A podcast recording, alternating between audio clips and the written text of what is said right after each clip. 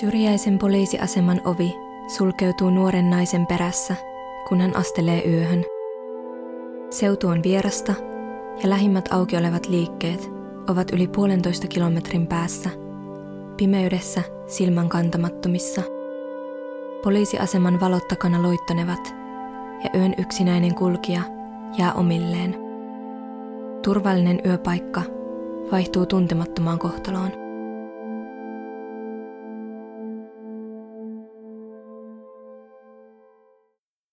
Tämä on Hiljaisia huutoja, uusi mysteeri- ja true crime podcast, jossa kaivaudutaan kaikenlaiseen kiehtovaan ja arvoitukselliseen.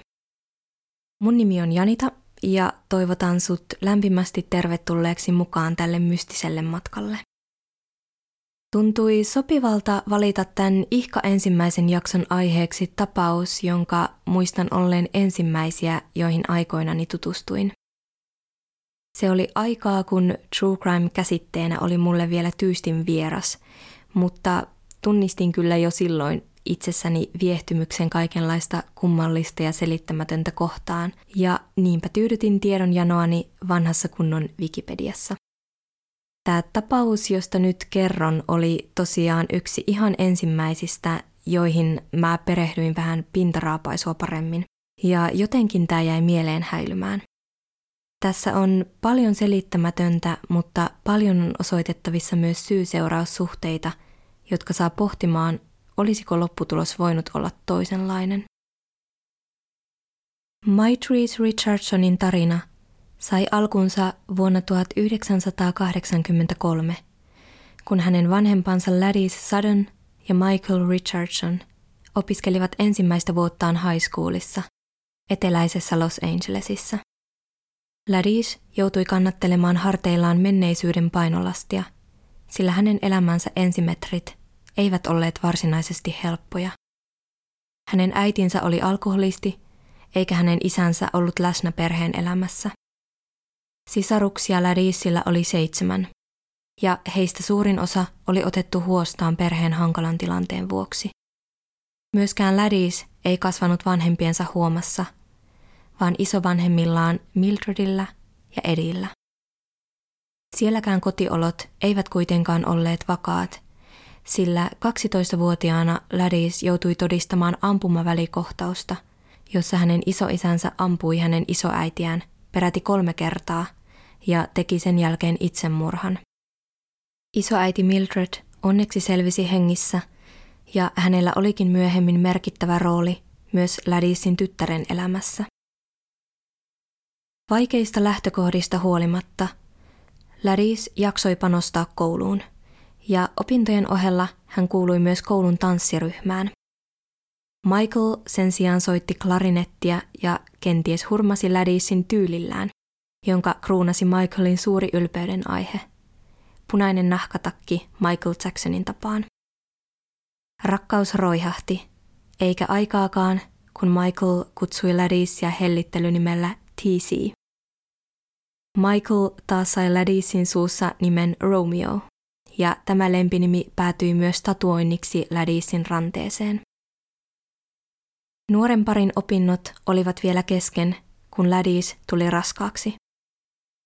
Ladis teki parhaansa koulumenestyksensä eteen odotusaikanaan, ja niinpä hän valmistui yhdessä Michaelin kanssa. Maitrees tytär syntyi huhtikuun 30. päivänä vuonna 1985. Tilanne oli haastava juuri valmistuneille vanhemmille, ja Ladisin isoäiti Mildredistä oli heille iso apu. Mildred huolehti Maitreesista sillä välin, kun Ladis ja Michael kävivät töissä elättääkseen pienen perheensä. Vähitellen Michael kuitenkin ajautui rahapulassaan laittomille teille, ja 80-luvun lopussa – hänet tuomittiin kahdeksaksi vuodeksi vankilaan. Ladis ja pieni Maitrees jäivät kaksin. Michael päätyi suorittamaan tuomiostaan vain puolet, mutta sinä aikana Ladis ehti tavata toisen miehen, jonka kanssa hän myös meni naimisiin.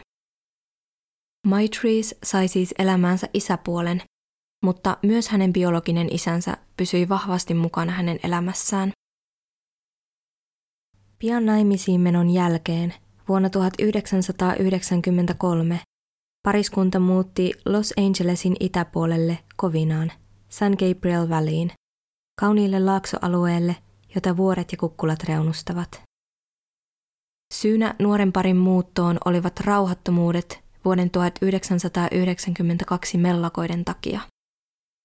Nämä tunnetut mellakat saivat siis alkunsa siitä, kun neljä poliisia tuli vapautetuiksi syytteistä, jotka heitä kohtaan oli asetettu mustaihoisen Rodney Kingin pahoinpitelystä. Vuotta aikaisemmin nämä poliisit olivat pidättäneet Kingin rattijuopumuksesta ja pahoinpidelleet hänet taka-ajon päätteeksi raasti, minkä seurauksena oli useita luunmurtumia ja pysyvä aivovamma. Poliisien vapauttaminen syytteistä herätti laajaa keskustelua rasismista, ja vaikka itse levottomuudet kestivät vain viikon, niiden vaikutukset olivat paljon kauaskantoisempia. Maitreesin perhe oli yksi monista, joita tapahtumat koskettivat. San Gabriel Valleyin rauhallisemmassa ympäristössä Ladis avasi lakipalveluihin keskittyvän yrityksen ja toivoi, että hänen tyttärellään olisi mahdollisuudet kunnon elämään. Maitrees varttui siis Los Angelesin itäosissa äitinsä ja isäpuolensa kanssa. Ja sen perusteella, mitä hänen lapsuudestaan tiedetään, hän vaikuttaa olleen iloluontoinen ja räiskyvä persoona jo varhain.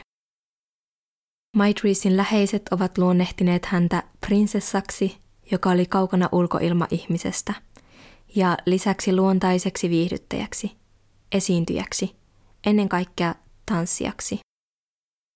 Hän hytkyi musiikin tahdissa jo ennen kuin osasi kävelläkään. Maitreesin kouluaikainen ystävä, Chalonda Davies, on kertonut, että kun lapset odottivat koulun jälkeen vanhempiaan hakemaan, Maitrees saattoi innostua johonkin hupsuun tanssiin tai keksiä räpin siitä, mikä ikinä sattuikaan olemaan puheenaiheena. Chalonda on luonnehtinut ystävänsä hauskaksi ja estottomaksi ja sellainen värikäs kuva Maitreesista kieltämättä välittyy. Peruskoulussa Maitrees harrasti cheerleadingia ja high schoolissa hän oli innostunut tanssitunneista ja tanssiaisista. Chalonda-ystävän mukaan Maitreesilla oli kuitenkin myös kunnianhimoa, johon hänen vanhempiensa taustat vaikuttivat. Gladys pitikin huolen siitä, että hänen tyttärensä myös panosti koulunkäyntiin. Hän on kertonut opettaneensa Maitreesin tekemään kaiken kunnolla kerralla, jotta ei tarvitse tehdä toista kertaa.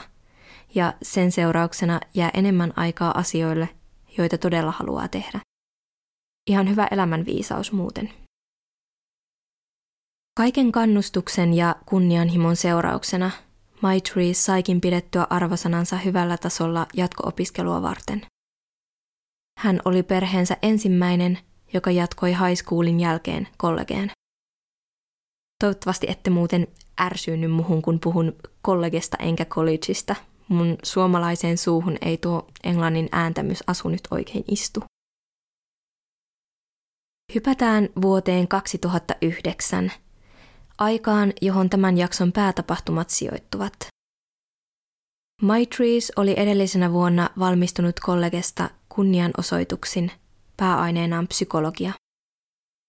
Hän oli 24-vuotias ja hän asui yhä Los Angelesissa yhdessä 90-vuotiaan isoisoäitinsä Mildredin kanssa. Mildred oli siis se, joka oli Maitreesin äidin Ladisin isoäiti ja huoltaja, ja joka auttoi Ladisia ja Michaelia Maitreesin ollessa pieni. Mildredillä tosiaan oli merkittävä osa lapsen lapsensa elämässä myös tämän aikuisiällä. Musta on jotenkin ihana ajatella, että vasta valmistunut parikymppinen asuu kimppakämpässä iso iso äitinsä kanssa. Siinä on sellaista viehättävää sukupolvien välistä yhteyttä. Maitrees yritti päättää, mihin jatkaisi tekemään maisterin tutkintonsa, ja samalla hän keräsi rahaa tekemällä toimistotyötä yrityksessä, jonka hänen tyttöystävänsä isä omisti. Maitrees siis seurusteli Tessa Moon nimisen nyrkkeilijän kanssa, kunnes pari erosi myöhemmin vuonna 2009. Maitrees työskenteli päivätyönsä ohella perjantai-iltaisin lesboklubilla Go-Go-tanssijana, missä hänet tunnettiin nimellä Hazel, ja lisäksi hän työsti malliportfoliota ja kävi silloin tällöin koe-esiintymisissä. Hän osallistui kauneus- ja tanssikilpailuihin, joissa hän myös menestyi. Ja elokuussa 2009 Maitrees oli vierailevana mallina Playboy-kartanossa. Maitreesin elämä oli vauhdikasta ja hän vaikutti valmiilta myös ottamaan riskejä ja heittäytymään hetkiin. Hänen tulevaisuuden haaveissaan siinsi kuitenkin edelleen jatko-opiskelu ja psykologina toimiminen. Maitreesin isän mukaan Maitrees haaveili psykologin palvelujen tarjoamisesta erityisesti seksuaalivähemmistöihin kuuluville. Maitrees oli avoimesti ja ylpeästi homoseksuaali, ja hän oli aktiivinen seksuaalivähemmistöyhteisössä.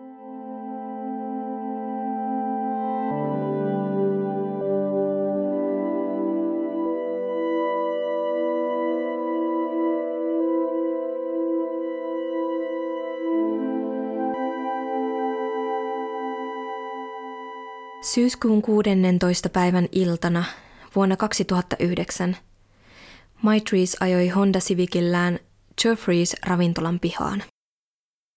Ravintola sijaitsee Malibuussa Los Angelesin piirikunnassa, aivan Tyynemeren rannalla, ja se on toiminnassa vielä tänäkin päivänä.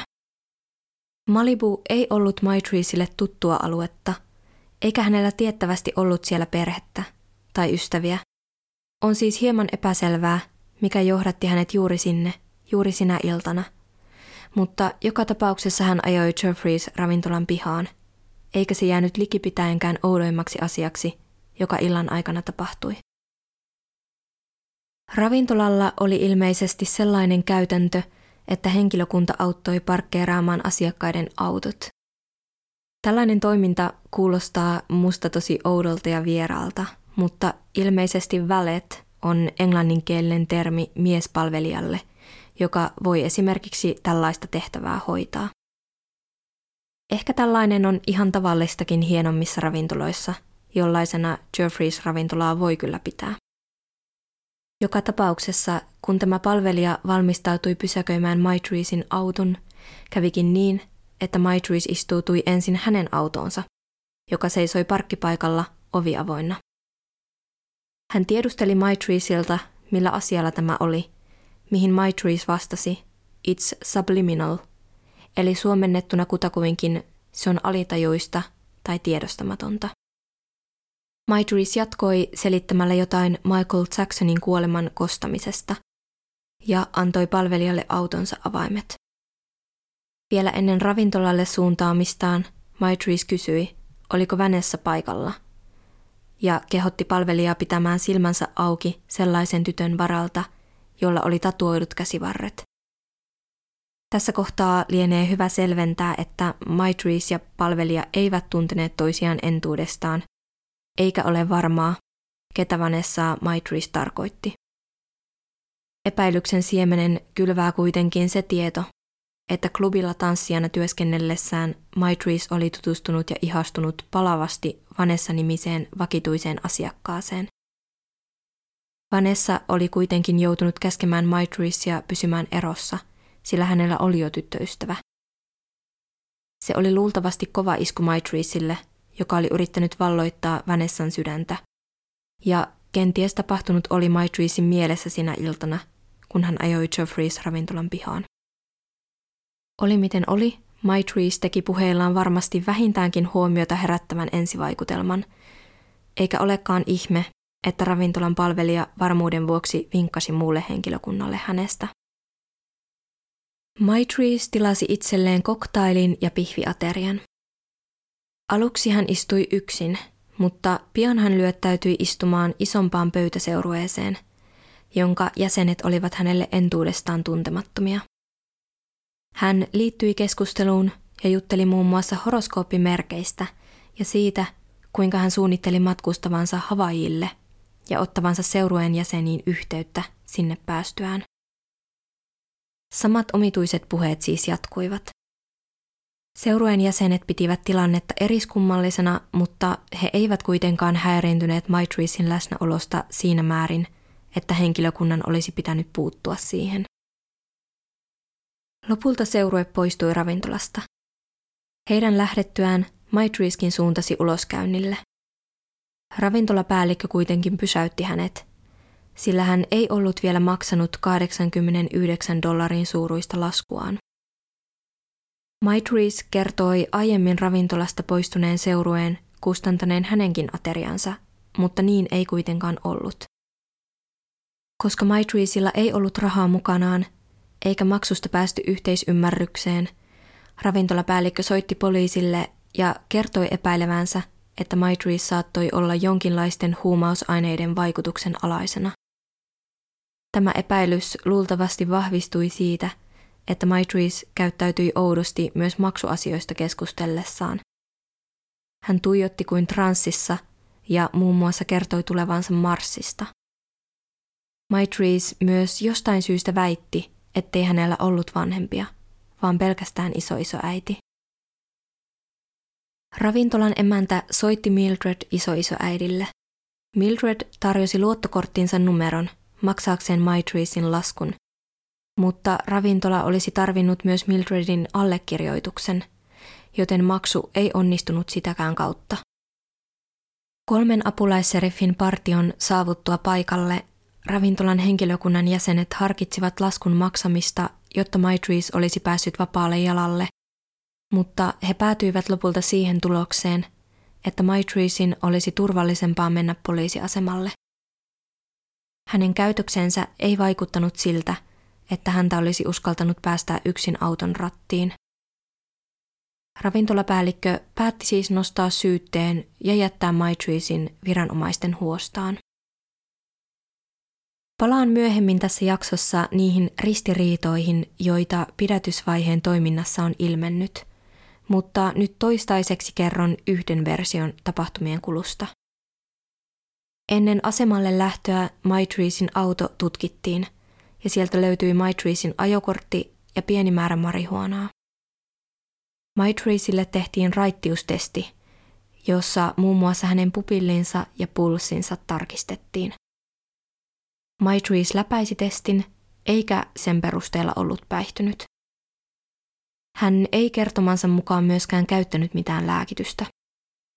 Häneltä kysyttiin, oliko hän koskaan ollut psykiatrisessa arvioinnissa, mihin hän vastasi kieltävästi. Lopulta matka jatkui sovitusti kohti Lost Hillsin sheriffin asemaa.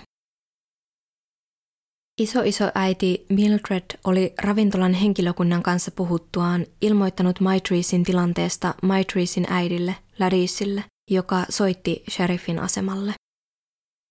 Siinä vaiheessa Maitrees itse istui vielä poliisiautossa matkalla kyseiselle asemalle, joka sijaitsi 25 minuutin ajomatkan päässä Geoffreys ravintolasta. Puhelimeen vastasi apulaisseriffi, joka vakuutti Ladisille, että Maitrees pysyisi turvassa asemalla. Ladis huolehti nimittäin siitä, että mikäli Maitrees vapautettaisiin illan tai yön aikana, hänen olisi parasta tulla hakemaan tämä, sillä Maitrees ei tuntenut aluetta lainkaan, eikä tietäisi, mihin mennä. Ladis halusi luonnollisesti varmistua Maitreesin turvallisuudesta, ja lisäksi hän ajatteli, että yötelkien takana saattaisi herätellä tytärtä ajattelemaan tekosiaan ja elämäänsä. Ladisilla oli huolehdittavanaan toinenkin tytär, Maitreesin siskopuoli Mia, joka oli vasta kymmenen vanha, joten olisi kaikkien kannalta parempi, että Maitrees pysyisi asemalla yön yli. Puhelu päättyi yhteisymmärrykseen siitä, että niin tapahtuisi, ja seuraavan kerran Ladis soittikin asemalle varhain aamulla tiedustellakseen Maitreesin tilannetta. Järkytyksekseen hän sai silloin kuulla, että Maitrees oli kuin olikin vapautettu yön selkään, vastoin sitä käsitystä, joka aiemmasta puhelusta oli välittynyt. Maitrees oli vapautettu pian puolen yön jälkeen, eli hän oli ehtinyt olla poliisin huostassa vain pari tuntia. Sharon Cummingsin, Maitreesin vapauttaneen työntekijän mukaan Maitrees oli kieltäytynyt kun hänelle oli tarjottu mahdollisuutta jäädä yöksi aseman aulaan. Maitrees oltaisiin voitu pitää huostassa pidempään siinä tapauksessa, että poliisiviranomainen olisi tulkinnut hänen olevan mielenterveydeltään epävakaassa tilanteessa ja siten mahdollisesti vaaraksi joko itselleen tai muille. Hänet oltaisiin voitu joko pitää asemalla tehostetussa valvonnassa tai toimittaa kolmen vuorokauden mittaiseen psykiatriseen arviointiin. Maitreesin pidätysraportissa ei kuitenkaan ollut minkäänlaista mainintaa oudosta käytöksestä, vaikka tieto siitä oli varmasti välittynyt viranomaisille jo siinä vaiheessa, kun ravintolan henkilökunta oli soittanut heille. Lisäksi pidätyksen suorittaneet Armando Loureiro, Frank Brower ja John McKay olivat ravintolassa paikan päällä kuulleet omin korvin, kuinka ravintolan henkilökunta oli kerrannut heille tapahtumia ja Maitreesin toimintaa. Pidätyksestä vastuussa ollut Loureiro, joka siis oli vastuussa myös pidätysraportista, oli ohjeistanut kollegaansa Broweria suorittamaan raittiustestin, koska Maitrees oli puhunut kummallisia. Ainakin kyseinen kolmikko siis oli tietoinen Maitreesin tilanteesta, ja on epäselvää, miksei tieto välittynyt pidätysraporttiin saakka.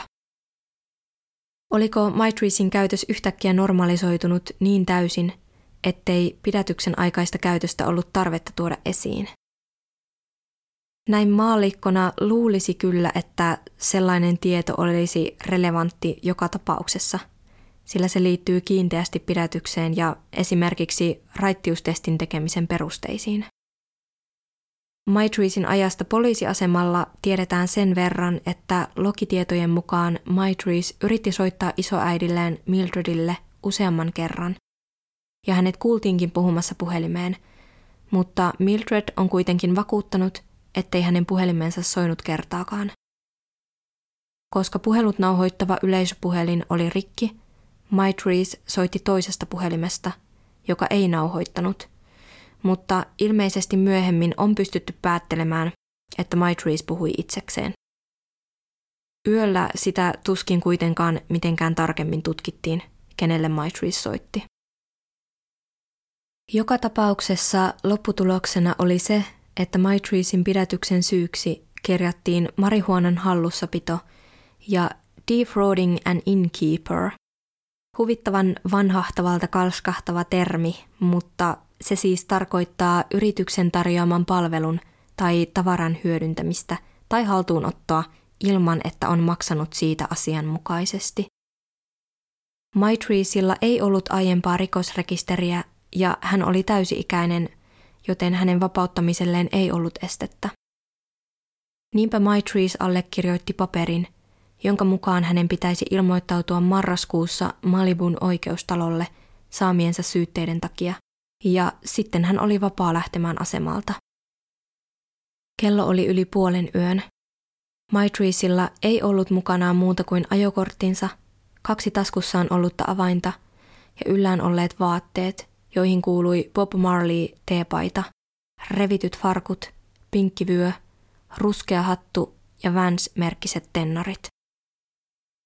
Hänellä ei siis ollut rahaa tai puhelinta, ja hänen autonsa oli takavarikoitu ravintolan pihasta. Kotiin oli kymmeniä kilometrejä ja seutu oli Maitreesille vierasta. Lähellä poliisiasemaa ei ollut mitään, mikä olisi ollut auki siihen aikaan yöstä.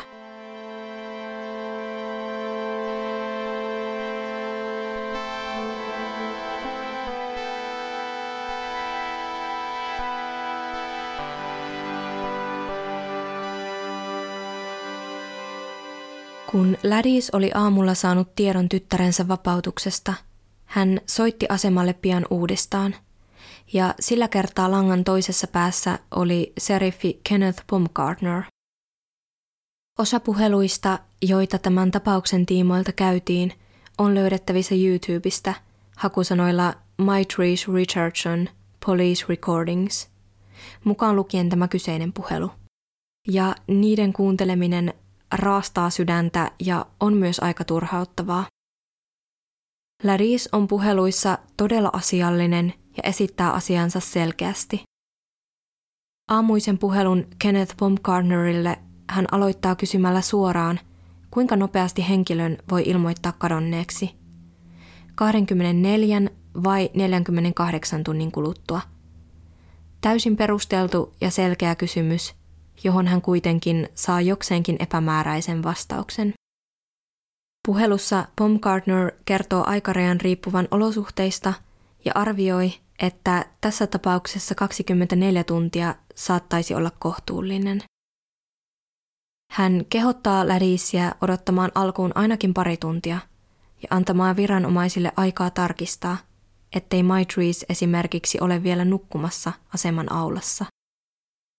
Täytyy toki huomioida, ettei Baumgartner ollut puhelun alussa edes tietoinen Maitreesin pidätyksestä, joten on ymmärrettävää, että hänellä kesti päästä tilanteen tasalle. Lisäksi on tietenkin hyvä muistaa, että iso osa katoamisista ei lopulta olekaan varsinaisia katoamisia. Silti tuntuu turhauttavalta, miten Ladis joutuu toistelemaan samoja asioita ja tietoja useita kertoja puhelun aikana, mukaan lukien Maitreesin koko nimen ainakin kolmesti, ja korostamaan huoltaan siitä, että Lost Hillsin alue oli Maitreesille aivan vierasta. Maitreesilla ei ollut autoa eikä tähän saanut yhteyttä.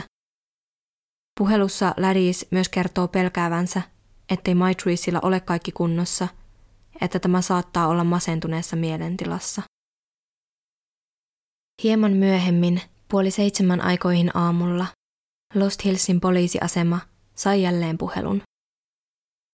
Soitto saapui Montenidosta – hevostilojen ja vaellusreittien muodostamalta alueelta, joka sijaitsee kymmenisen kilometriä Lost Hillsin asemasta länteen. Soittaja oli eläköitynyt televisioreporteri Bill Smith, joka ilmoitti epäilyttävästä kulkijasta takapihallaan. Tuntematon nainen oli istunut talon takaportailla, ja Smith oli kysynyt häneltä ikkunan kautta, oliko hän kunnossa – mihin nainen oli vastannut vain lepäävänsä. Kun Smith sitten oli jatkanut toiselle ikkunalle nähdäkseen naisen paremmin, tämä oli kadonnut kokonaan. Smith kuvaili tonttia suureksi. Hän mainitsi ympyränmallisen ajotien ja isot portit, jotka olivat lukossa havainnointihetkellä. Hän tosi myös kertoi, että tontilla kulki usein retkeilijöitä, sillä sen kautta pääsi vaellusreitille – minkä vuoksi portteja olikin tapana pitää auki. Ehkä ne siis oli vastaavasti tapana sulkea yön ajaksi, ja se selittäisi sen, miksi ne olivat tuolloin kiinni. Joka tapauksessa Smith ei muistanut nähneensä portailla istunutta naista koskaan aiemmin, eikä hän tiennyt, mistä tämä oli tullut. Smithin kuvauksen mukaan nainen oli mustaihoinen, pitkähkö ja hoikka – ja tällä oli yllään mahdollisesti joko farkut tai muunlaiset tiukat housut ja teepaita. Poliisiyksikkö lähti tarkistamaan tilanteen, mutta alueelta ei löytynyt enää ketään. Myöhemmin tuli ilmi kaksi muutakin mahdollista näköhavaintoa myöhäisemmältä aamulta. Toinen niistä lähellä sijaitsevan Dark Canyonin luota ja toinen Puma Roadilta, joka sekin on lähistöllä. Vaikka Bill Smithin antama kuvaus täsmäsi Maitreesiin, Maitreesista annettiin poliisin sisäinen Be on the lookout-hälytys vasta kuusi ja puoli tuntia myöhemmin. Siitä ei ollut apua, sillä Maitreesia ei enää tavoitettu. Hän ei palannut kotiinsa, eikä hän ottanut yhteyttä läheisiinsä. Varsinainen etsintä käynnistettiin kaksi päivää Maitreesin katoamisen jälkeen, ja siinä vaiheessa Maitrees oli jo yhdistetty Smithin takapihalla harhailleeseen naiseen. Etsintä aloitettiin viimeisenä pidetystä havaintopaikasta, eli Smithin talolta, ja läheisyydestä löytyikin Maitreesin kenkiin sopivia jälkiä, joiden perusteella kulkija näytti juosseen. Jäljet kuitenkin sekoittuivat pian muihin jalan ja kavion jälkiin, eikä niitä pystytty seuraamaan kovin pitkälle. Lähistöllä sijaitsevalle Dark Canyonille saakka etsintä ei tuolloin vielä ulottunut. Tutkinta siirtyi pian Los Angelesin kadonneiden henkilöiden yksiköstä ryöstöjä ja henkirikoksia tutkivaan osastoon, koska siellä oli käytössä paremmat resurssit. Viranomaisten mukaan henkirikosta ei kuitenkaan epäilty. Tutkinnassa seurattiin lukuisia vihjeitä ja näköhavaintoja, jotka kuitenkin osoittautuivat tuloksettomiksi. Maitreesin auto tutkittiin uudelleen ja sieltä löytyivät muun muassa Maitreesin maksukortti ja puhelin, vaikka pidätysraportin mukaan sellaisia ei löytynyt. Mun on vaikea ymmärtää, miksi esimerkiksi puhelin jäi autoon pidätyksen yhteydessä, jos tiedettiin, että auto hinattaisiin pois ja Maitrees itse vietäisiin poliisiasemalle. Mutta jostain syystä niin kuitenkin tapahtui. Joissain lähteissä mainittiin, että auto oli sotkuisessa kunnossa, ja voihan toki olla, että sitä ei sotkuisuuden takia ollut tutkittu pidätyksen yhteydessä kovin perusteellisesti, ja siksi maksukortti ja puhelin jäivät huomaamatta. Tuntuu silti oudolta, että niinkin henkilökohtaiset ja usein käytettävät tavarat päätyivät aivan eri paikkaan omistajansa kanssa.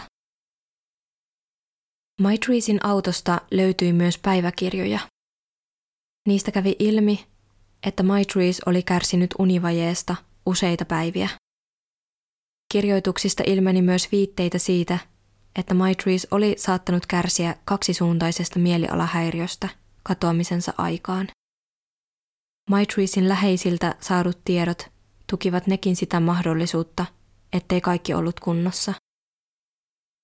Tutkinnassa kävi nimittäin ilmi, että Maitreesin käytös oli muuttunut syksyllä ennen hänen katoamistaan.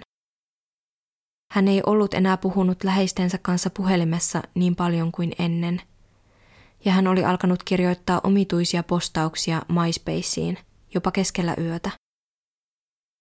Hänellä ei ollut ollut aiempaa historiaa mielenterveysongelmien kanssa, mutta jokin oli vaikuttanut olevan selvästi vinossa. Ladis oli ollut huolissaan ja syyskuussa 2009 äiti ja tytär olivat keskustelleet aiheesta tekstiviestein sen jälkeen, kun Maitrees oli ensin lähettänyt Ladisille sarjan omituisia viestejä. Ladis oli ilmaissut huolensa ja toivonut, että Maitrees avautuisi hänelle, mutta Maitreesin vastaukset olivat olleet edelleen kryptisiä ja huolestuttavia. Maitrees oli muun muassa maininnut haluavansa olla isona Miss Mother Nature ja yrittävänsä tavoittaa Michelle Obaman päästäkseen valkoiseen taloon. Tutkinnassa ilmeni myös, että Maitreesin vierailua Geoffreys ravintolassa oli edeltänyt useita muitakin omituisia tapahtumia.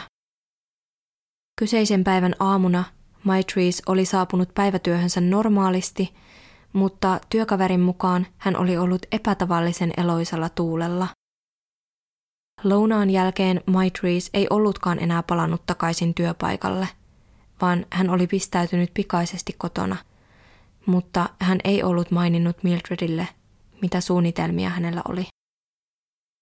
Alkuillasta Maitreesin täti Lauren puolestaan oli löytänyt joukon Maitreesin Hazel-käyntikortteja sikin sokin kotinsa kuistilta, ja lisäksi Maitrees oli jättänyt Laurenin puolison auton tuulilasiin viestin – jossa oli ollut omituisia kirjoituksia ja piirroksia.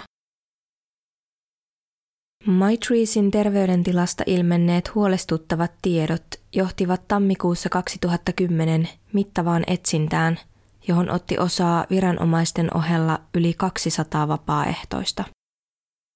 Osa liikkui ratsain ja apuna oli muitakin kulkuvälineitä aina mönkijöistä helikoptereihin. Myös koiria osallistui etsintään. Läpikäytiin yli 45 neliökilometriä Maitreesin oletetun viimeisen havaintopaikan ympäriltä. Yhdessä aiempien etsintöjen kanssa etsintäalueen arveltiin kattaneen jo yli 100 neliökilometriä, mutta alueen laajuus ja vaikeakulkuisuus hankaloittivat sen perusteellista tutkimista. Valitettavasti tammikuinenkin etsintäoperaatio jouduttiin päättämään tuloksettomana. Maitreesista tai minkäänlaisesta rikospaikasta ei löytynyt jälkeäkään.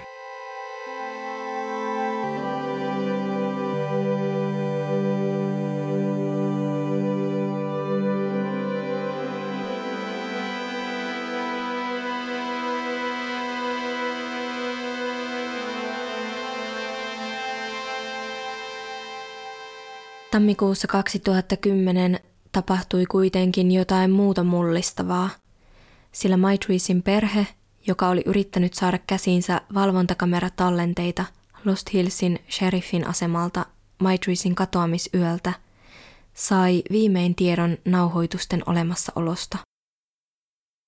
Asemalla työskennellyt kapteeni Thomas Martin oli aikaisemmin väittänyt julkisestikin, ettei yöltä ollut olemassa minkäänlaista videotallennetta, mutta tammikuussa hän lopulta tunnusti sellaisen olemassaolon. Viivästyksen syynä vedottiin teknisiin vaikeuksiin. Valitettavasti tallenne antoi enemmän kysymyksiä kuin vastauksia. Maitreesin läheisten mielestä vaikutti siltä, että siitä oli leikattu osia pois, mikä ilmeni esimerkiksi siitä, miten Maitrees yhdessä kohdassa piteli kädessään paperin palasta, joka seuraavassa hetkessä olikin lattialla rytättynä ilman, että videolla näkyi, miten se sinne päätyi. Kyseessä mitä ilmeisimmin ei siis ollut sellainen valvontakamera, joka kuvaa esimerkiksi vain muutaman sekunnin välein, vaan muuten videokuva oli yhtenevää ja katkotonta. Ladisin mukaan hänen tyttärensä vaikutti videokuvan perusteella selvästi kiihtyneeltä ja ahdistuneelta. Hän ja Maitreesin isä Michael järkyttyivät myös siitä, miten pari minuuttia Maitreesin asemalta poistumisen jälkeen videolla näkyi, kuinka yksi aseman työntekijöistä poistui toisesta ovesta. Poistumisessa sinänsä ei välttämättä ole mitään epäilyttävää, mutta Maitreesin perheen epäilykset heräsivät siitä, ettei heille suostuttu kertomaan mitään miehen identiteetistä tai aikeista. Kesäkuussa 2010 julkisuuteen vuoti Maitreesin katoamistapauksesta tehty raportti, jossa mainittiin, että kyseinen poliisi oli viran toimituksessa työparinsa kanssa, eikä hänellä siis voinut olla osaa katoamiseen, vaikka raportti kattoi poliisin ja hänen työparinsa olinpaikan vain muutaman minuutin ajalta. Toimittaja Mike Kessler, joka on tutkinut Maitreesin katoamista ja kirjoittanut siitä laajasti – on kertonut tavoittaneensa asemalta poistuneen työntekijän luottamuksellisen lähteen avulla ja saaneensa tältä kysymyksiinsä ristiriitaisia ja vältteleviä vastauksia.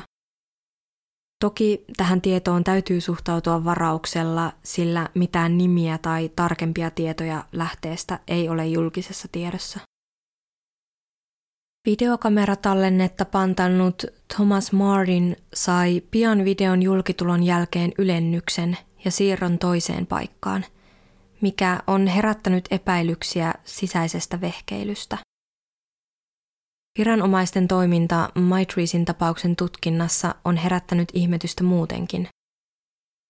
Kerroin aiemmin siitä, miten Maitreesin omituinen käytös noteerattiin pidätyksen yhteydessä ja sen perusteella hänet testattiin päihteiden varalta, mutta siitäkin on saatavilla ristiriitaista tietoa. Mike Kesslerin mukaan yksi Lost Hillsin työntekijöistä, Scott Chu, lähetti Thomas Martinille sähköpostin vain muutama päivä Maitreesin katoamisen jälkeen. Sähköpostissa Scott Chu kertoi siitä, miten Maitreesin pidätyksestä vastuussa ollut Armando Loureiro oli todella kiinnittänyt huomiota Maitreesin käytökseen, kantanut huolta tämän voinnista ja ollut epäileväinen vapauttamispäätöstä kohtaan. Koska asemalla Maitrees oli kuitenkin osoittautunut suorakäännös hyvin koulutetuksi ja älykkääksi, mikään ei oikeuttanut hänen pitämistään yön yli. Kyseinen sähköposti on mukana tutkintakansiossa, mutta siitä huolimatta Scott Chu on väittänyt, ettei muista kirjoittaneensa sähköpostia tai edes puhuneensa Loureiron kanssa. Loureirokaan ei muista käyneensä keskustelua Chewin kanssa – ja lisäksi hän on väittänyt, ettei hän kentällä pyytänyt kollegaansa Broweria tekemään Maitreesille raittiustestiä, sillä Maitreesin käytös oli normaalia. Muutama viikko myöhemmin, lokakuussa 2009, ilmoitettiin julkisestikin, että Maitreesin käytös ei osoittanut merkkejä minkäänlaisesta mielenterveydellisestä häiriöstä. Mun täytyy myöntää, että tämä kaikki kuulostaa aika erikoiselta – kun ottaa huomioon, että sekava käytös tuli kuitenkin ilmi jo siinä vaiheessa, kun Maitreisista alun perin ilmoitettiin poliisille.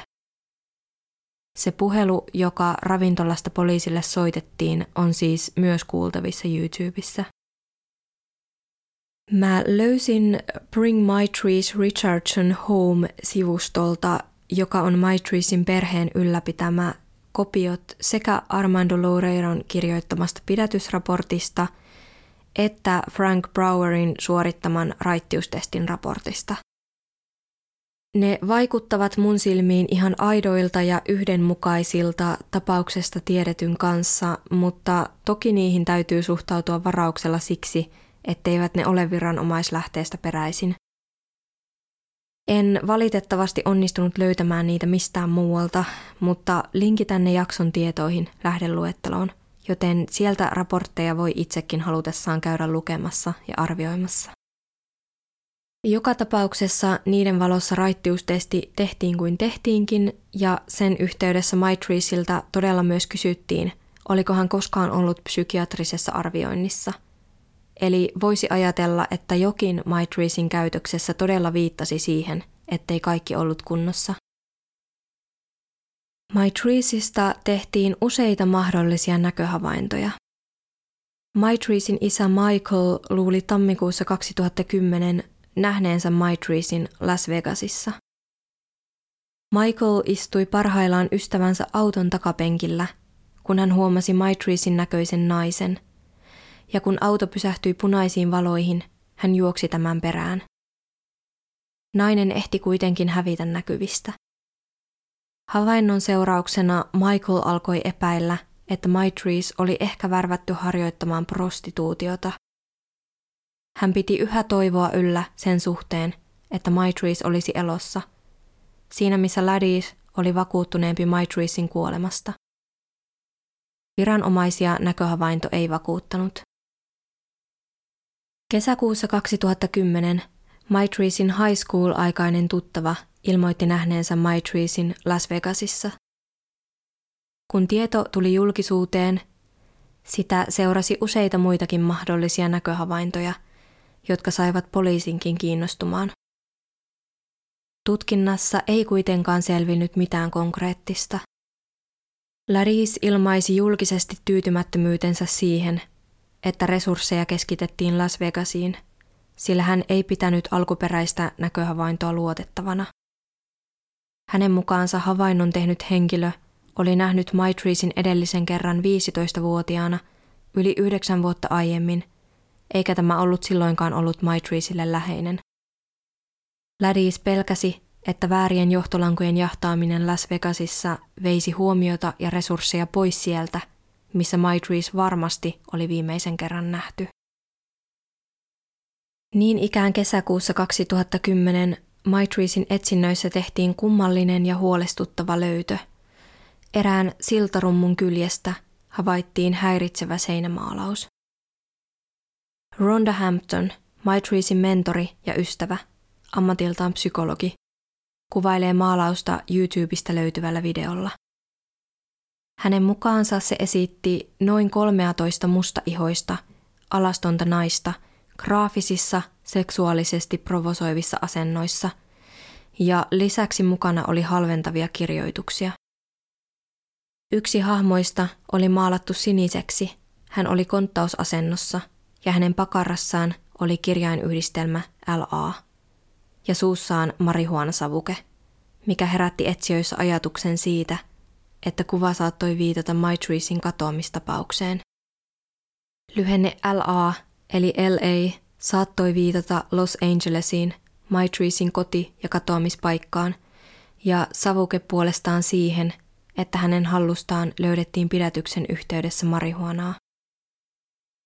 Rhonda Hamptonin huomio kiinnittyi psykologin näkökulmasta myös siihen, että parilla hahmolla oli suhteettoman suuret silmät, sillä hänen mukaansa suurten silmien piirtäminen on tavanomaista joissakin mielenterveyden häiriöissä. Paikalta löytyi myös maalausvälineitä ja maalia, joita Hampton toivoi tutkittaviksi ja analysoitaviksi. Mä en löytänyt tietoa siitä, selvisikö maalauksen tiimoilta lopulta mitään, mutta hyvin häiritsevä yksityiskohta se joka tapauksessa on. Paitsi Maitreesin katoamisen, myös maalauksen välittämien rasististen asenteiden takia.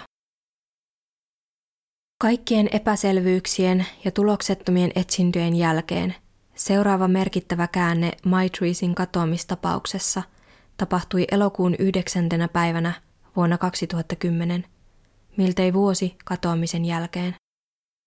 Tuolloin tutkimuksen kohteena ei ollut katoaminen, vaan marihuonatila, joka oli löydetty ja hävitetty jo vuotta aikaisemmin suojaisalta paikalta Dark Canyonin pohjalta. Viranomaiset halusivat varmistaa, että tila oli pysynyt tyhjillään, eikä sitä ollut otettu uudelleen käyttöön. Kuten aikaisemmin tässä jaksossa on jo käynyt ilmi, kyseinen seutu on vaikeakulkuista, eikä siellä juuri ole kunnollisia polkuja.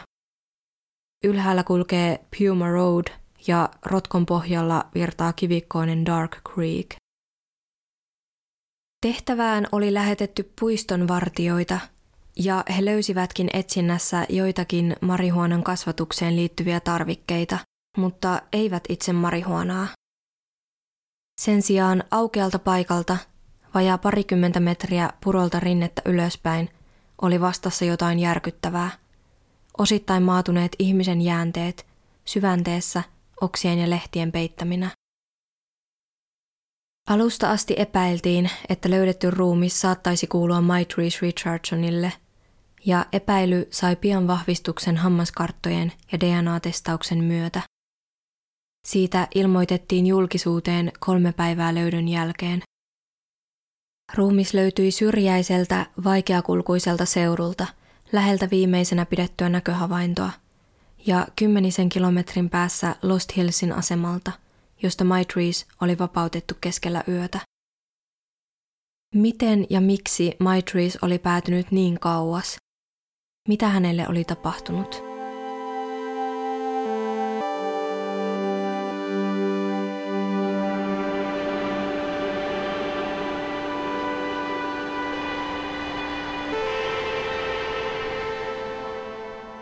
Maitreesin ruumis löydettiin ilman vaatteita. Kaikkia Maitreesin yllä katoamishetkellä olleita vaatekappaleita ei löydetty lähistöltä, mutta hänen farkkunsa, vyönsä ja rintaliivinsä kuitenkin löydettiin. Ne olivat erillään ruumiista ja toisistaan, ja ruumiista vaatekappaleisiin oli matkaa noin 150 metristä 180 metriin. Ruumiissa ei ollut selkeitä merkkejä traumasta, eikä siinä ollut esimerkiksi ampuma- tai teräaseen jättämiä jälkiä. Patologin ruumiin avausraportin mukaan luuranko oli lähes kokonainen ja siitä puuttui vain pieni määrä luita, kuten muutama nikama kaula ja rintarangasta, yksi kylkiluu, joitakin käden ja jalan pikkuluita, häntäluu ja miekkalisäke. Miekkalisäke on siis rintalastan alaosassa oleva pieni uloke. Myös kieliluu puuttui luurangosta. Kieliluu on se, jonka murtumisesta voi joskus päätellä uhrin joutuneen esimerkiksi kuristamisen kohteeksi. Myöhemmin Dark Canyonilla suoritetuissa uusissa etsinnöissä löydettiin lisää luita ja luumpalasia, jotka alkuperäisessä tutkinnassa olivat jääneet huomaamatta, mutta ei kuitenkaan esimerkiksi mainittua kieliluuta. Ruumiin avauksessa varsinaista kuolinsyytä ei pystytty määrittelemään. Sheriffi Lee Baka sanoi lehdistötilaisuudessa ruumiin löytymisen jälkeen, ettei viitteitä henkirikoksesta toistaiseksi ollut. Sen jälkeenkään henkirikosta ei ole virallisesti epäilty, huolimatta monista siihen mahdollisesti viittaavista seikoista. Mitä tulee ruumiin alastomuuteen, selitykseksi on tarjottu eläimiä, jotka olisivat riistäneet vaatteet ja kuljettaneet niitä, tai vaihtoehtoisesti virtaavaa vettä, jonka vaikutuksesta ne olisivat irronneet. Mike Kessler, Maitreesin katoamistapausta tutkinut toimittaja, on Los Angeles Magazinein artikkelissaan eritellyt mielestäni hyvin niitä seikkoja, jotka jäävät epäilyttämään eläinten osallisuudessa. Olisivatko eläimet todella avanneet esimerkiksi rintaliivien hakaset ja vyön soljen? Tuskin se mahdotonta on, mutta vähän erikoiselta se kyllä kuulostaa, varsinkin jos se artikkelissa esitetty tieto pitää paikkaansa, että vaatekappaleet olivat ehjiä ja hyvässä kunnossa. Niiden olisi voinut olettaa repeytyneen tai jotenkin muuten kärsineen hampaiden ja kynsien jäljistä, mikäli eläimet olisivat olleet asialla. Mitä tulee vesiteoriaan, Maitreesin äiti Laris on kommentoinut sitä osuvasti. Mistä lähtien vesi on avannut vöitä, farkkujen vetoketjuja ja rintaliivien hakasia. Mulle itselleni tulee aina vaatteiden puuttumisesta mieleen paradoksaalinen riisuutuminen, jossa hypotermiasta kärsivä ihminen kokee yhtäkkisen lämmön hyöyn kehon väsyessä taistelemaan kylmyyttä vastaan ja vapauttaessa verenkierron. Mutta tässä tapauksessa en usko siihen, koska pikaisen googlauksen perusteella syyskuu on tyypillisesti Malibun koko vuoden lämpimin kuukausi. Sen sijaan olisin kyllä taipuvainen uskomaan, ettei luonto eläimineen ole riisunut vaatteita tässä tapauksessa, vaan ne on riisuttu ihmiskäsin. Se, ettei henkirikosta ole epäilty, on aiheuttanut ihmetystä myös asiantuntijatasolla. Kliakov, rikostekninen antropologi, jolla on runsaasti käytännön kokemusta kuolinsyyn määrittämisestä, on perehtynyt Maitreesin tapaukseen voittoa tavoittelemattoman järjestönsä Missing Persons Identification Resource Centerin kautta. Hänen mukaansa moni seikka viittaa henkirikokseen. Alastomuus, löydettyjen vaatteiden hyvä kunto – Maitreesin ilmeisen haavoittuvainen asema katoamishetkellä ja ruumiin sijainti syrjäisellä alueella, joka oli Maitreesille aivan vierasta. Lisäksi Koff on nostanut esimerkiksi ruumiin selittämättömän asennon. Hänen mukaansa Maitreesin muumioitunut vasen käsivarsi oli tiukasti taipuneena painovoiman vastaiseen asentoon, jota ei voi selittää löytöpaikan ympäristötekijöillä – vaan joka voi viitata siihen suuntaan, että käsi oli pysynyt paikallaan esimerkiksi lakanan tai vastaavan kääreen avulla siihen saakka, kunnes muumioitumisprosessi oli alkanut. Viranomaisille on osoitettu kritiikkiä myös ruumiin löytöpaikalla toimimisesta ja tutkinnan laiminlyönnistä.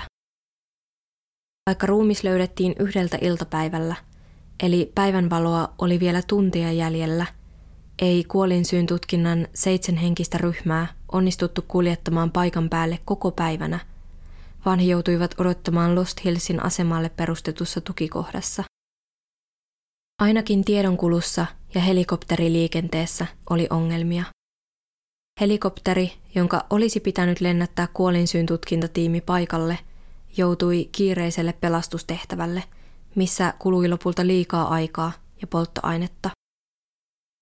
Löytöpäivänä ilta kahdeksan maissa, auringonlaskun aikaan, Los Angelesin piirikunnan sheriffin osasto teki päätöksen nostaa jäänteet helikopterilla Lost Hillsin asemalle. Ja kyseisen päätöksen takana olevasta yhteisymmärryksestä tai sen puutteesta on eriäviä näkemyksiä eri osapuolilla. Lähinnä siis Los Angelesin sheriffin osastolla ja kuolinsyntutkinnan tiimillä. Ruumista ei siis olisi saanut siirtää ilman kuolinsyyn tutkijan selkeää hyväksyntää.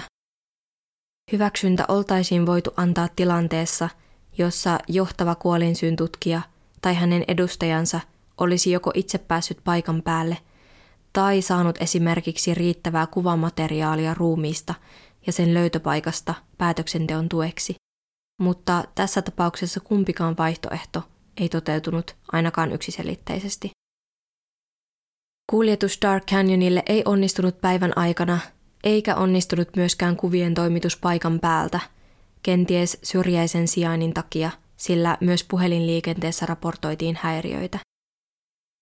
Puistonvartijat kyllä ajoivat Dark Canyonilta Lost Hillsin asemalle kameran ja kuvien kanssa, mutta on epäselvää, tarkasteltiinko kuvia ja missä määrin. Osa paikalla olleista on muistellut, että kuvat siirrettiin kamerasta tietokoneelle ja kuolinsyyn tutkinnan tiimi oli ainakin paikalla, Kun taas osan mukaan kuvien siirrossa oli ongelmia tai asianosaiset eivät nähneet niitä. Ed Winter, joka johti kuolinsyyntutkinnan tiimiä, on ilmaissut, ettei hän nähnyt kuvia ja että ruumiin siirtäminen tapahtui ilman hänen hyväksyntäänsä. Tilanteeseen vaikutti myös epäselvyys löydettyjen jäänteiden tarkemmasta luonteesta, sillä aluksi löytöpaikalla olleet luulivat, että kyseessä olivat vain kallo, lantioluu ja jalka, jotka eivät olleet yhteydessä toisiinsa. Kuolinsyntutkinnan tiimin etänä antamista ohjeistuksista saattoi saada sellaisen käsityksen, että mikäli osia todella oli vain kolme, ne voitaisiin nostaa helikopterilla. Lehtien, oksien ja maa-aineksen seasta paljastui siirron yhteydessä kuitenkin kokonainen, yhtenäinen luuranko, eikä siinä vaiheessa kuolinsyyn tutkijaa jostain syystä enää konsultoitu uuden siirtoluvan saamiseksi. Ymmärrettävää on toki se, että päivänvalon käydessä vähiin paine saada ruumis pois maastosta kasvoi, sillä ruumista ei olisi voinut jättää vartioimatta – ja toisaalta paikalla olleet eivät olleet varustautuneet yön yli kestävään operaatioon. Dark Canyonin jyrkkä, kapea ja tiheä kasvillisuuksinen maasto puhui sen puolesta, ettei ruumista olisi ollut turvallista siirtää pimeässä.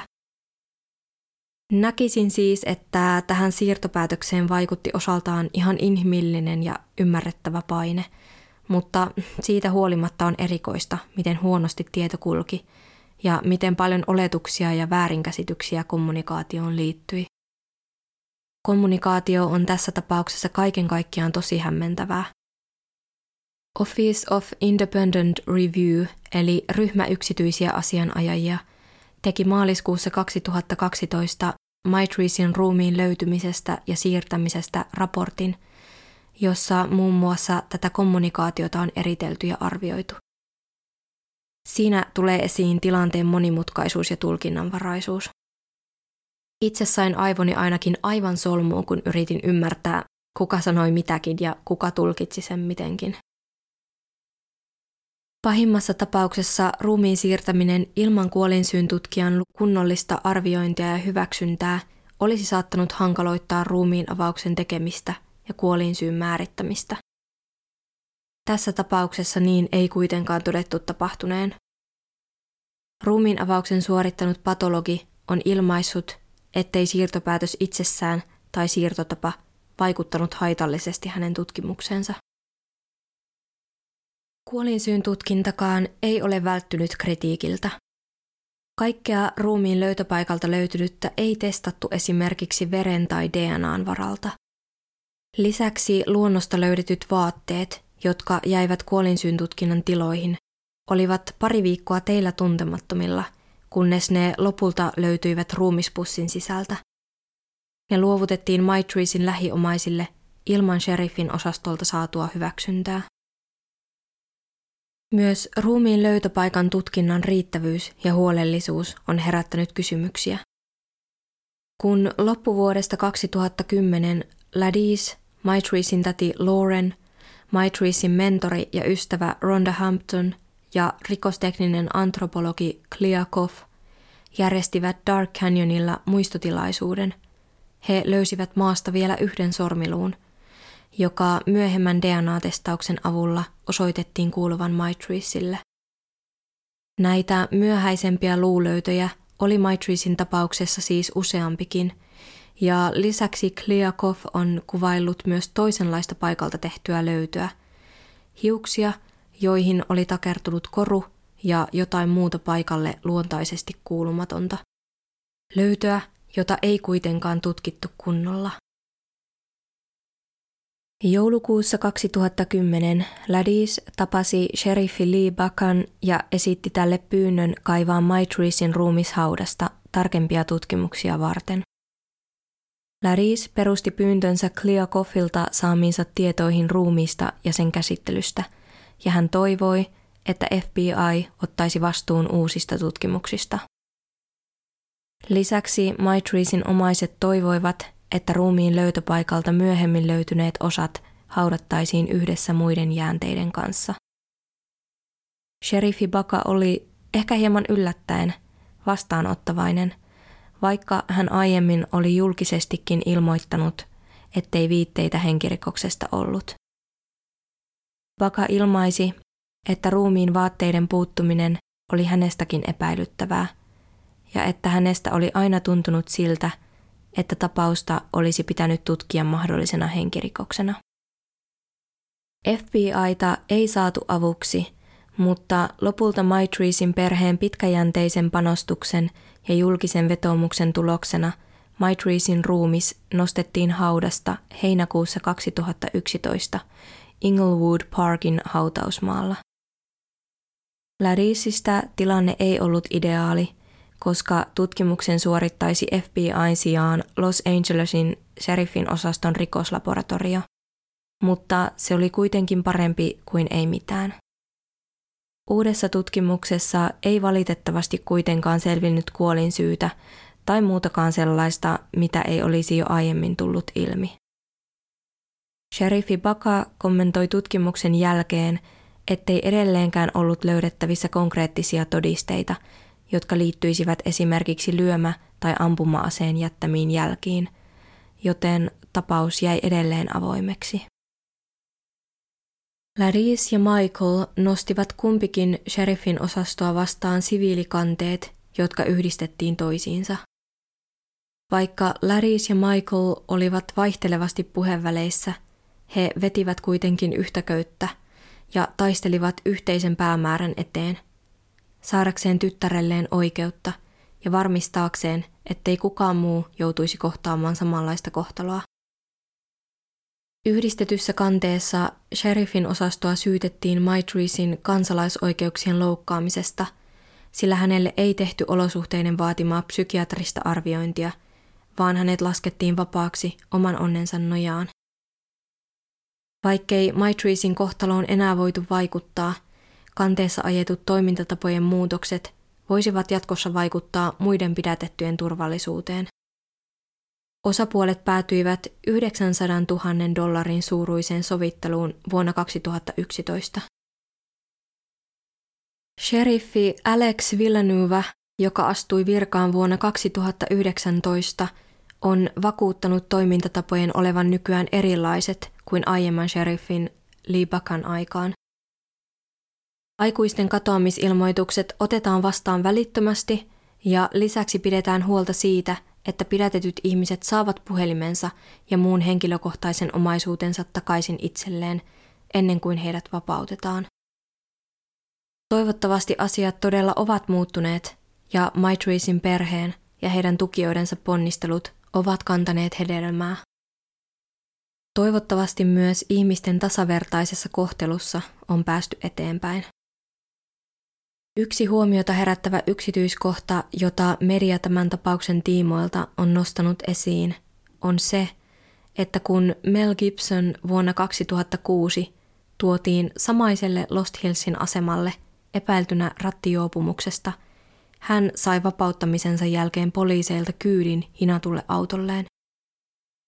Millä perusteella Mel Gibson sai kyydin, mutta Maitrice Richardson vapautettiin omilleen keskellä yötä – ilman puhelinta ja rahaa. Ei ole mikään ihme, että rasismi ja epätasa-arvo ovat olleet pinnalla Maitreesin tapauksessa, kuten niin monessa muussakin katoamis- ja kuolemantapauksessa.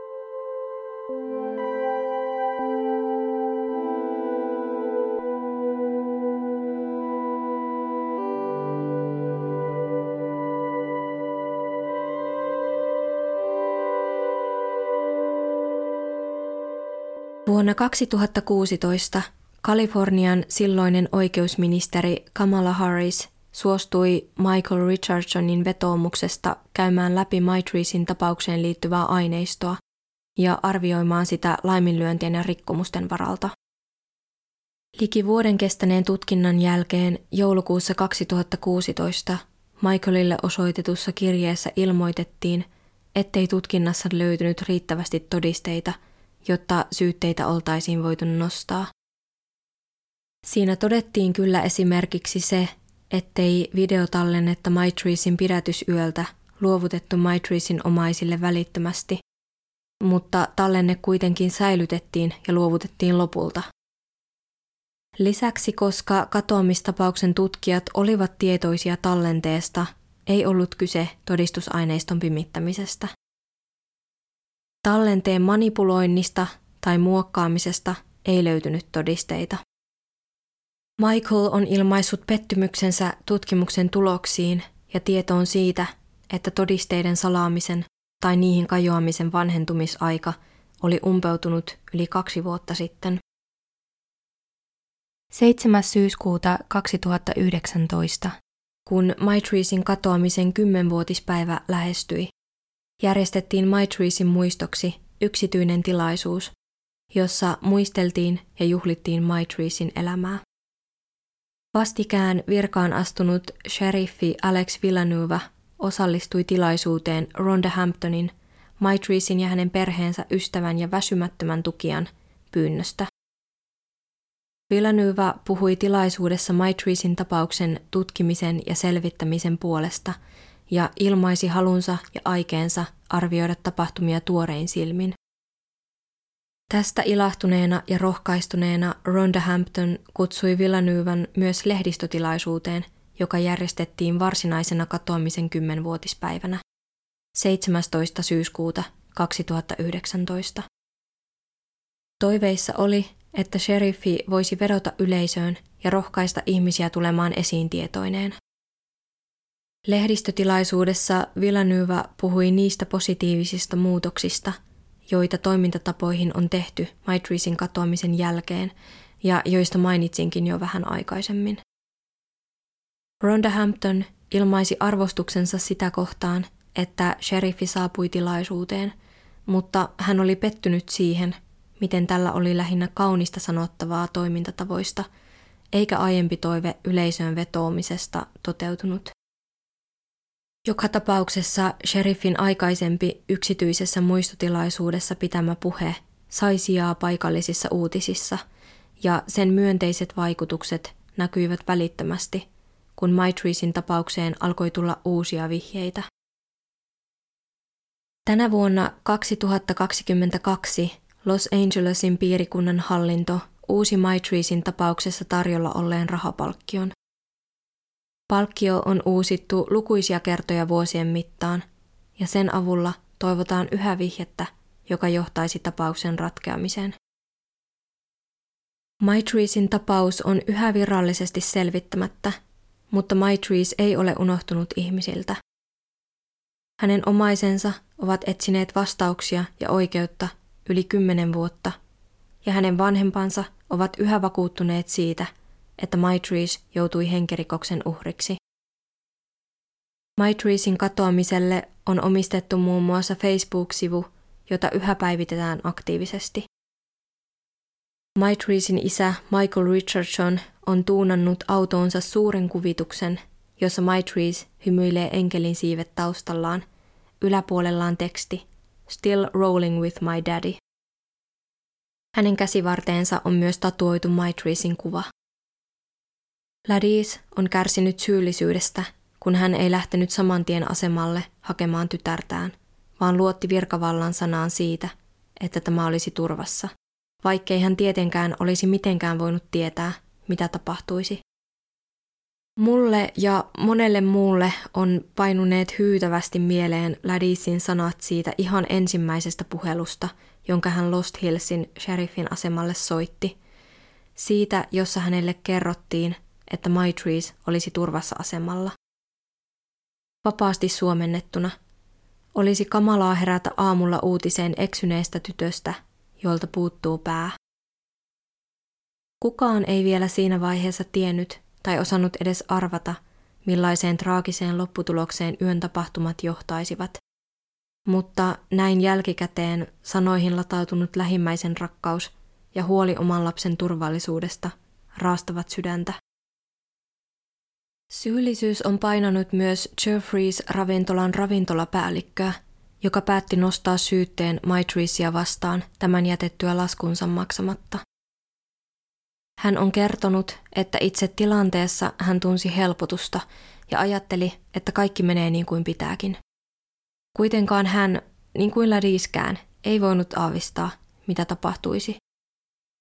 Toive ja oletus olivat, että Maitrees pääsisi turvaan poliisiasemalle eikä joutuisi vaaraan. Aika paljon nettikeskusteluissa näkee kritisoitavan ravintolan henkilökunnan toimintaa, kun he eivät maksaneet laskua itse ja päättivät soittaa poliisille. Mutta mitäpä muuta tällaisessa tilanteessa tekisi kuin turvautuisi viranomaisiin? On hyvä muistaa, että kyseessä oli kummallisesti käyttäytyvä henkilö, jonka käytös herätti huolta hänen omasta turvallisuudestaan. Itse ainakin koen ymmärtäväni henkilökunnan päätöksen – myös kaikkien myöhempien tapahtumien valossa. Se tuntui varmasti oikealta ratkaisulta tilanteessa, jossa asiakkaan mielentilasta ja turvallisuudesta ei ole takeita. Ja onhan poliisi viranomainen, jonka käsiin tällainen ihminen on yleensä helppo uskoa luottavaisin mielin. Tässä tapauksessa on ymmärrettävästi helppoa ja luontevaakin kääntää katseet virkavallan toimintaan – ja väistämättä mieleen nousee yhä uudestaan kysymys, miksi ihmeessä Maitrees laskettiin yön selkään, vastoin sitä lupausta, joka hänen äidilleen annettiin. Lupausta siitä, että Maitrees olisi turvassa. Musta on tähän tapaukseen tutustumisen myötä selvää, ettei tätä hoidettu parhaalla mahdollisella tavalla, ja se ilmeni monessakin vaiheessa, niin Maitreesin vapauttamisessa kuin siinäkin, miten ruumis myöhemmin siirrettiin ja miten paljon kaikkeen liittyy epäselvyyksiä ja ristiriitaisia lausuntoja ja näkemyksiä.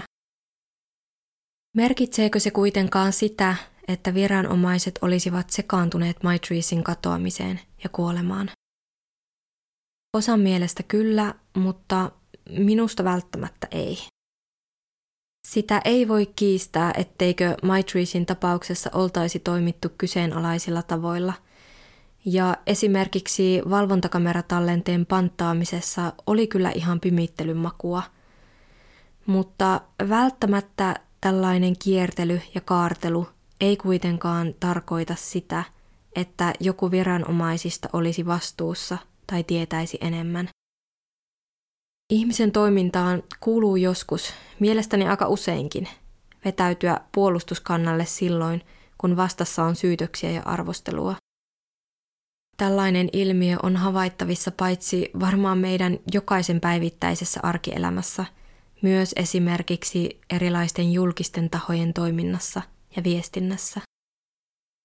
Luulisin, että etenkin jos virheitä tai virhearviointeja on päätynyt tekemään useampi ihminen, voi sekä yksittäisillä henkilöillä että kokonaisella organisaatiolla olla joskus koviakin paineita puolustautua ja säilyttää kasvonsa – sitä harvoin toki saavutetaan kiertelyllä ja kaartelulla tai pimittelyllä, vaan rehelliset ulostulot olisivat usein varmaan paljon hedelmällisempiä. Joka tapauksessa itse olen vähän epäileväinen sen suhteen, että esimerkiksi joku Lost Hillsin asemalla töissä olleista olisi Maitreesin kuoleman takana. En usko, että esimerkiksi valvontakameravideon perusteella MyTreesin jälkeen asemalta poistunut työntekijä olisi vastuussa. Jos olisi ja jos videota oli kuin olikin peukaloitu peittelytarkoituksissa, miksei tätä henkilöä olisi silloin myöskin leikattu pois? Videon katkonaisuus itsessään kuulostaa kyllä tosi oudolta ja on vaikea arvioida, mitä siinä mahdollisesti on taustalla – etenkin kun videota ei ole julkaistu medialle. Yksi asia on mielestäni lähes täysin varma, nimittäin se, että Maitrees kärsi katoamisensa aikaan jonkinlaisesta akuutista mielenterveyden häiriöstä, joka vaikutti hänen toimintaansa ja asetti hänet haavoittuvaiseen ja riskialttiiseen asemaan. Mielestäni hänet olisi pitänyt lähettää psykiatriseen arviointiin sen sijaan, että hänet päästettiin yksin yöhön ilman mitään henkilökohtaisia tavaroita. Toki jos aikuinen ihminen vaikuttaa olevan täysissä ruumiin ja mielen voimissa ja kieltäytyy itse jäämästä, voi lakipykälienkin valossa olla aika hankalaa estää sitä. Maitreesin vapauttanut Sharon Cummings on tosiaan kertonut, että Maitrees kieltäytyi jäämästä aulaan odottamaan ja sanoi aikovansa tavata ystäviä. Näin jälkikäteen ulkopuolisena on kuitenkin mahdotonta arvioida, millainen tilanne asemalla todellisuudessa oli ja mitä siellä tapahtui. Pidän itse epätodennäköisenä sitä, että MyTreesin käytös olisi yhtäkkiä normalisoitunut niin, ettei aiemmasta olisi ollut enää mitään merkkejä. Ja lisäksi musta on joka tapauksessa kyseenalaista vapauttaa joku keskellä yötä ilman puhelinta, rahaa tai tiedossa olevaa kyytiä. Kävelikö MyTrees itse Lost Hillsin asemalta Dark Canyonille? Kävin Google Mapsissa katselemassa reittiä ja välimatkaa, joka on kymmenisen kilometriä. Reitistä riippuen kävelyaika olisi vajasta kahdesta tunnista kahteen ja puoleen tuntiin, eli aikalinjaan se sopisi. Näköhavaintojahan tehtiin vasta myöhemmin aamulla. Seutu vaikuttaa kyllä syrjäiseltä ja täytyy pitää mielessä myös se, että yöaikaan oli pimeää eikä Maitrees ollut tiettävästi koskaan edes käynyt alueella. Olisiko hän vaeltanut niin kauas keskellä yötä?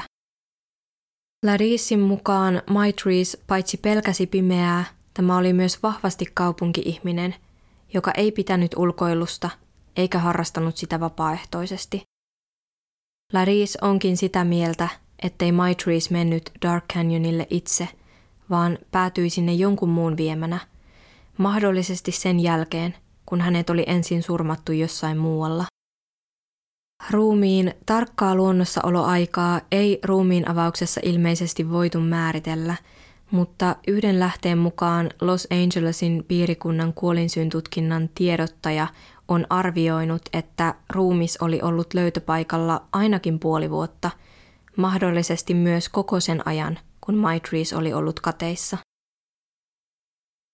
Koska Maitrees kuitenkin melko varmasti nähtiin Dark Canyonin läheisyydessä tuntien sisällä katoamisesta, mahdollista on myös se, että hän päätyi sinne omin jaloin tai ainakin yhä elävänä. Siinä tapauksessa yksi kiperimmistä kysymyksistä on se, mitä sen jälkeen tapahtui.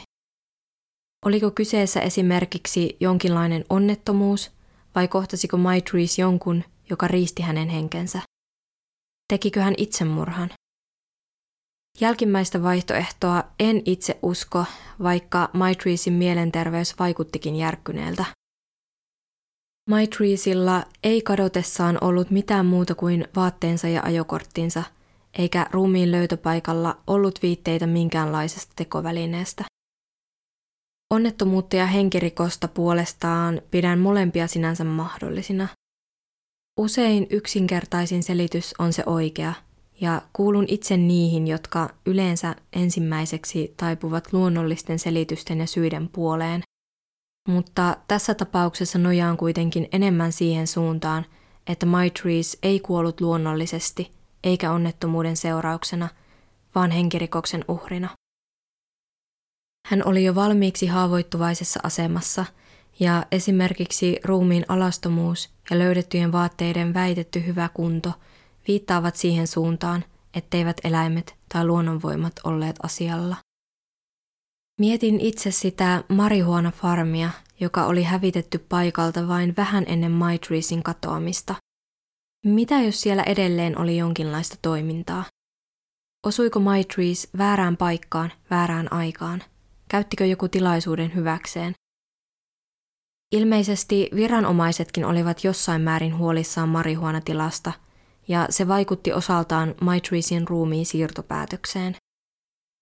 Marihuonan kasvattajien mahdollinen paluu Dark Canyonille on ainakin erikseen mainittu yhtenä huolenaiheena siinä raportissa, jonka Office of Independent Review koosti Maitreesin ruumiin löytymisestä ja siirtämisestä vaikkakin sen on ilmaistu olleen vähäisempi huolenaihe kuin esimerkiksi maaston haasteellisuus. Joka tapauksessa se vaikutti siihen, ettei ruumista haluttu jättää maastoon yöksi. Tarkasteleepa tätä tapausta mistä kulmasta tahansa, se on todella traaginen. Jos Maitrees ei ollut henkirikoksen uhri, hän oli ainakin puutteellisten toimintatapojen ja kohtalokkaiden olosuhteiden uhri. On kulunut yli kymmenen vuotta ilman, että hänen viimeiset vaiheensa ovat valjenneet, ilman että hänen läheisensä ovat saaneet vastauksia. Luen tähän loppuun vielä vapaan suomennoksen Ladisin sanoista. Maitrees oli rakastava sielu. Hän oli riemukasta seuraa. Se, ettei häntä enää ole, on vähintäänkin hyvin tuskallista. Kaipaamme häntä luoksemme. Haluan ihmisten muistavan positiiviset asiat Maitreesista, muistavan hänen ystävällisyytensä, hänen rakkautensa, hänen kantaottavuutensa.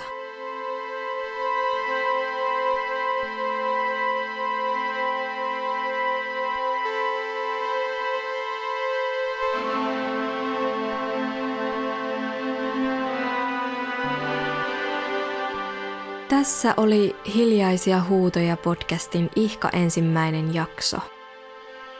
Kuulisin tosi mielelläni, millaisia ajatuksia tämä tapaus kuulijoissa herätti. Niitä kuin myös rakentavaa palautetta voi lähettää sähköpostitse osoitteeseen hiljaisia huutoja at gmail.com tai jakaa Instagramissa, josta tämä podi löytyy nimellä hiljaisia huutoja. Myös jaksotoiveita ottaisin oikein mielelläni vastaan. Niitä voi esittää ihan kaikenlaisista tavalla tai toisella mystisistä tapauksista, tapahtumista tai ilmiöistä ja pyrin niitä parhaani mukaan toteuttamaan. Julkaisen uuden jakson joka viikko ja ainakin näin alkuun julkaisupäivä on lauantai. Porin musiikin on tehnyt mun todella taitava ja vielä sitäkin rakkaampi veli – jonka löytää SoundCloudista. Liitän linkin ja yhteystiedot jakson tietoihin. Kiitos kun kuulit matkassa mukana ja tervetuloa ensi viikolla taas uudelle mystiselle matkalle.